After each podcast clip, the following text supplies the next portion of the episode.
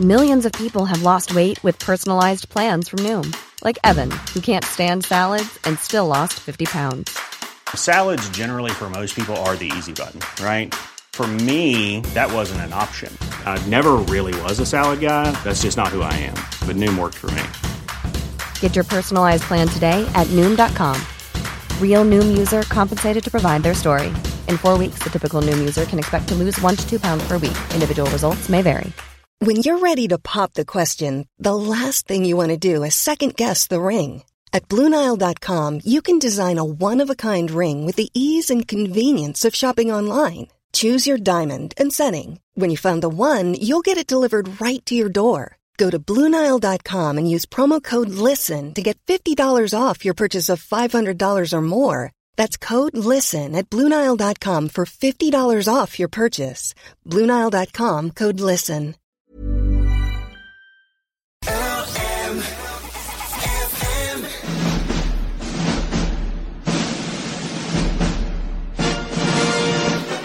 Yeah, they have their own theme tune that they robbed from 21st Century Fox, but we let them away Be with honest. it. Disney will literally sue us. Don't say that. Niall and Ross are here. It's another Real Reviews. How you doing, guys? Very well, thank Yeah, you. very well. Yeah. Okay, we're kicking it off with some news. Uh, Downton Abbey. Yes, Downton Abbey. The the trailer is dropped for the Downton Abbey movie, the movie that nobody wanted except for fans of Downton Abbey.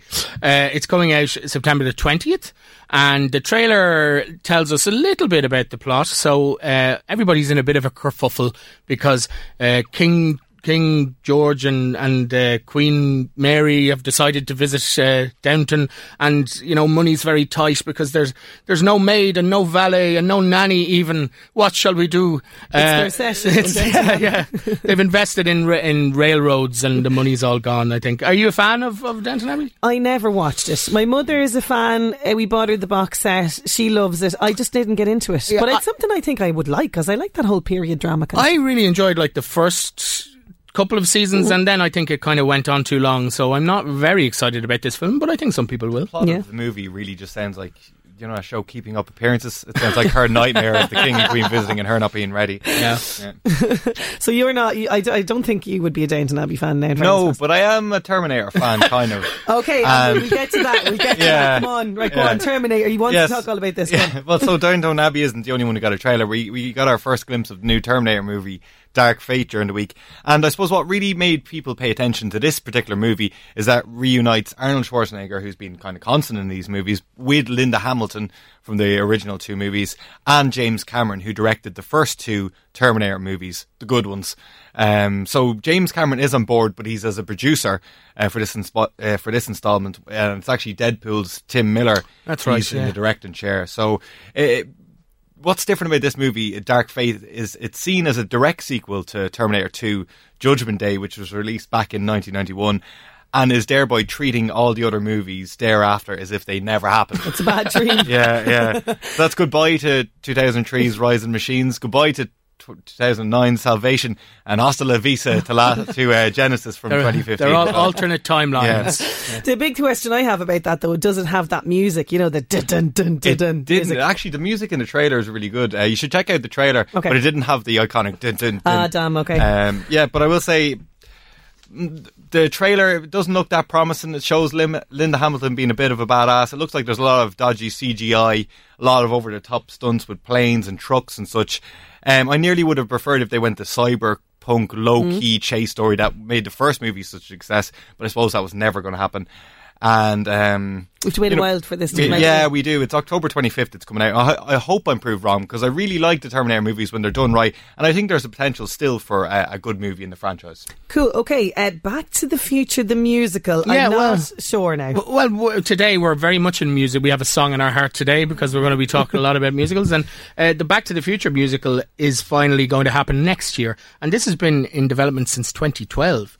I wasn't sure if I was going to be. I'm certainly not going to be going to Manchester where it opens to see it, but maybe it'll be all right. It's written by the one of the the writers of the original movie, Bob Gale, but he kind of just has a career based on Back to the Future now and kind of the nostalgia for that. But the songs are.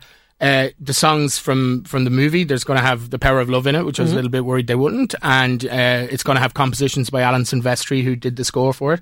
Uh, so yeah, we'll see, we'll see. It could okay, be watch huge. the space. Okay, so from Back to the Future to Back to the Past because Aladdin Yeah. has been remade. Tell us about this. Yeah, I suppose the first many of us heard about of the remake of Aladdin was people complaining about Will Smith's blueness when the initial photos and trailers for the movie surfaced. So yeah, you're right. It's a it's a live action remake of Aladdin, and I suppose it was only a matter of time before it it came to stuff like this after Jon Favreau's Jungle Book back in 2016. Um, it looks like director Guy Ritchie has given up on the grimy British criminal underworld sure uh, that he established himself. But it's hard to think that the director of the likes of Lock, Stock and Two Smoking Barrels, Snatch and RocknRolla is now at the helm of Aladdin, which is a bit insane. Uh, so the movie stars Will Smith as the genie, which is of course the big character, and that was voiced by Robin Williams in the, the 1992 animated version. Uh, Canadian Egyptian actor uh, Mena Massoud plays Aladdin. Some people might know him from Amazon Prime series Jack Ryan, but he is relatively unknown. Uh, British actress Naomi Scott plays Princess Jasmine, again relatively unknown, unless you happen to catch her as Kimberly in the Power Rangers film uh, in 2017. Oh, I did, I did see that. Yeah. yeah, oh, there you go. So Niall was bound to. Someone had to see that movie. The only ticket Yeah. sold. and then we have a you know relatively unknown Dutch actor, uh, Marwan Kenzari, who rounds off the, the main cast as the villain Jafar. So anyone who's really familiar with the, the animated movie will know what to expect. Um, Aladdin's a petty thief who's a chance encounter with uh, Princess Jasmine. He's smitten, but believes that she'll never fall for him because he's a you know a common thief.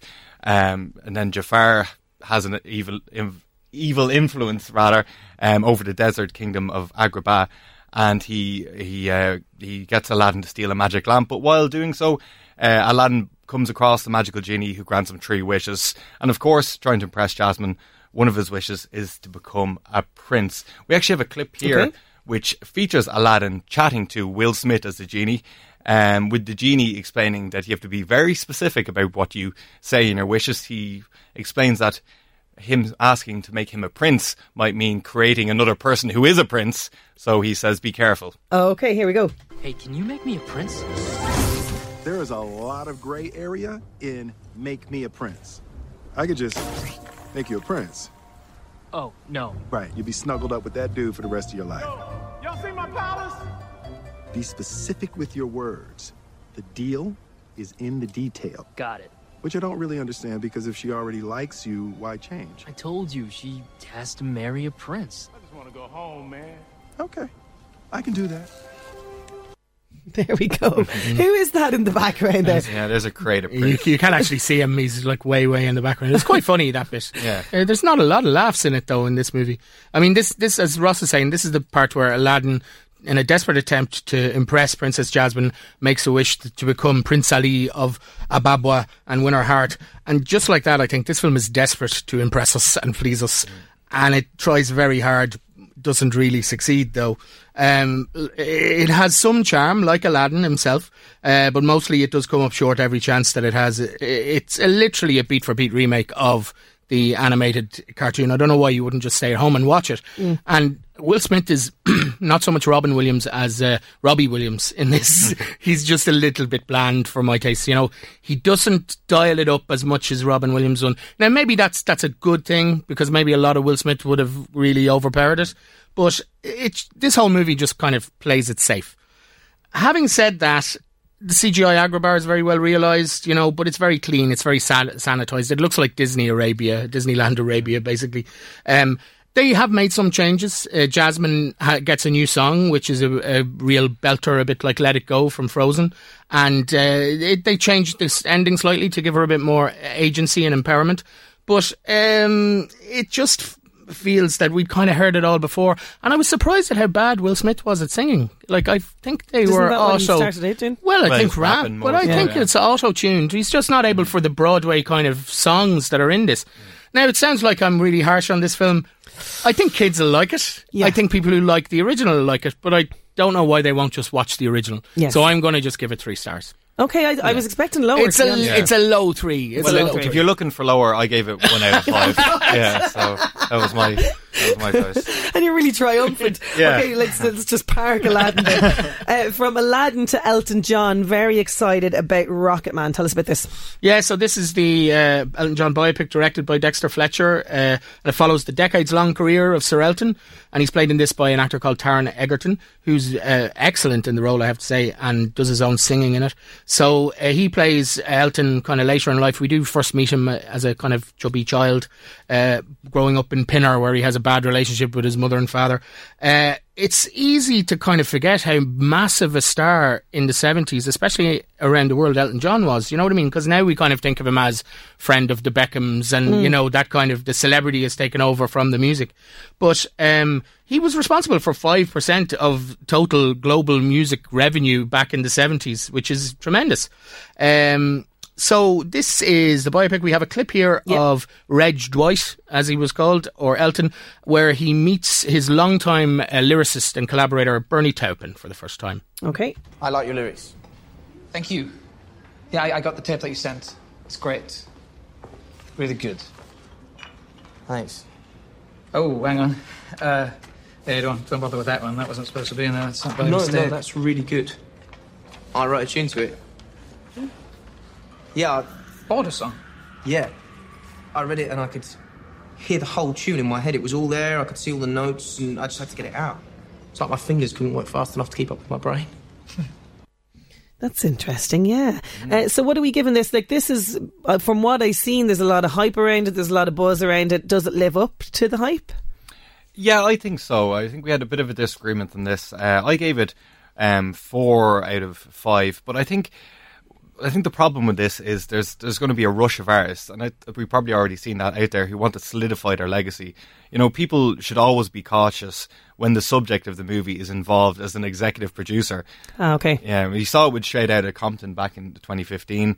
Um, we saw it with The Dirt, the Motley Crue uh, biopic, and we've seen it with Bohemian Rhapsody last year, of course, of Queen. Don't get me wrong. Now, I like, I enjoyed all of those movies, but you do have to take them with a grain of salt. Um, I would imagine the most accurate biopics are the ones that the musicians are boycotting or they're trying to sue the you know uh, producers and they're slamming it in the press. Not the ones where they're smiling with the actor portraying them at the glitzy premiere.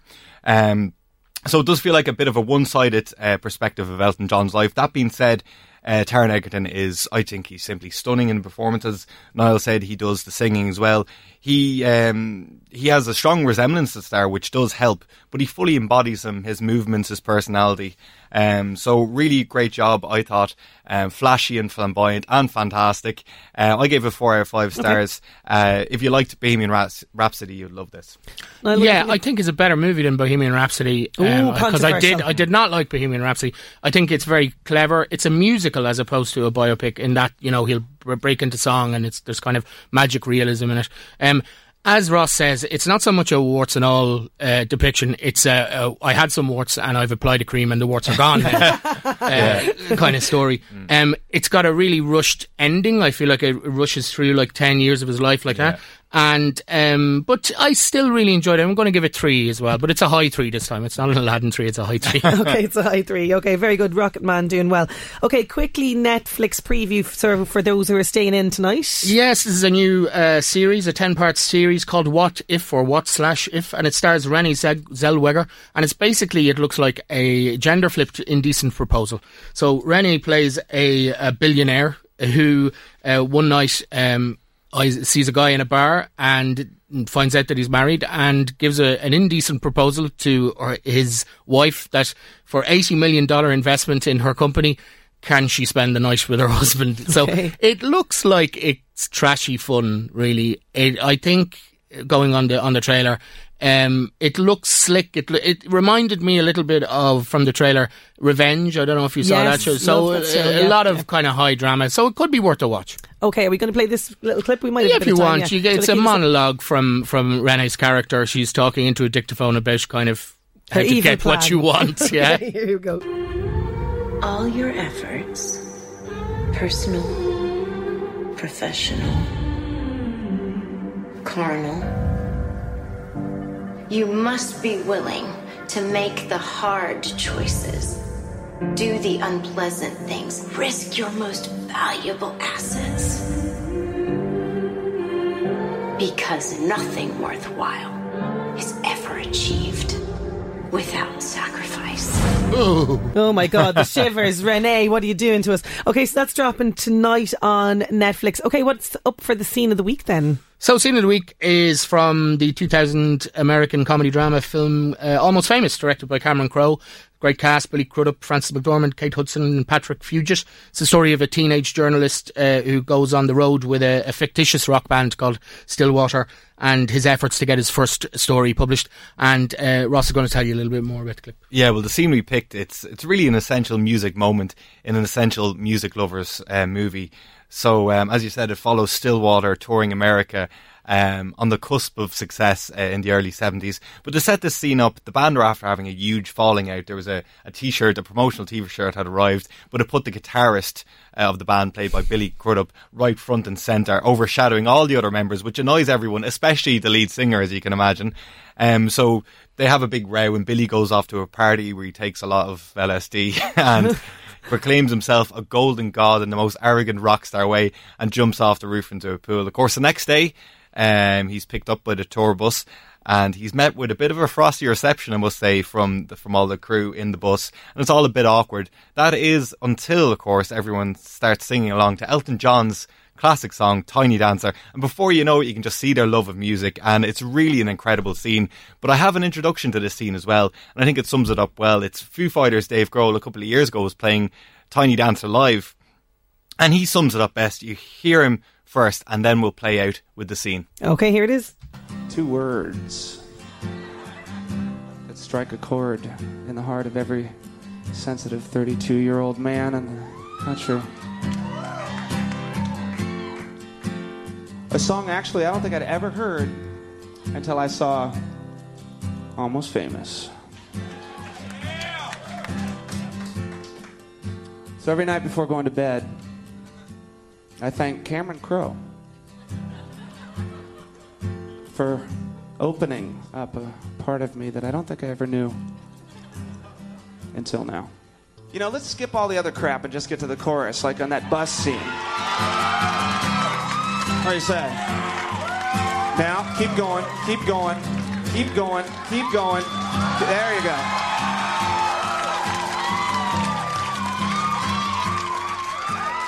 Now, you know what I really wanted to do is I wanted to recreate that timeless scene in uh, Almost Famous.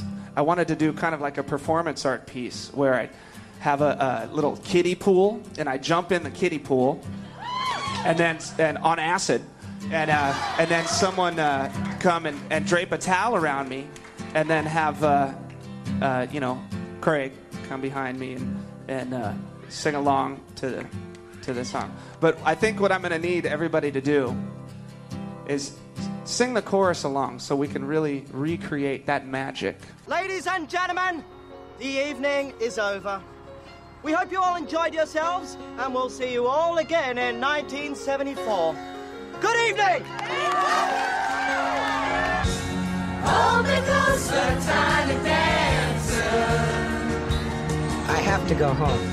Count the headlights on the highway. You are home.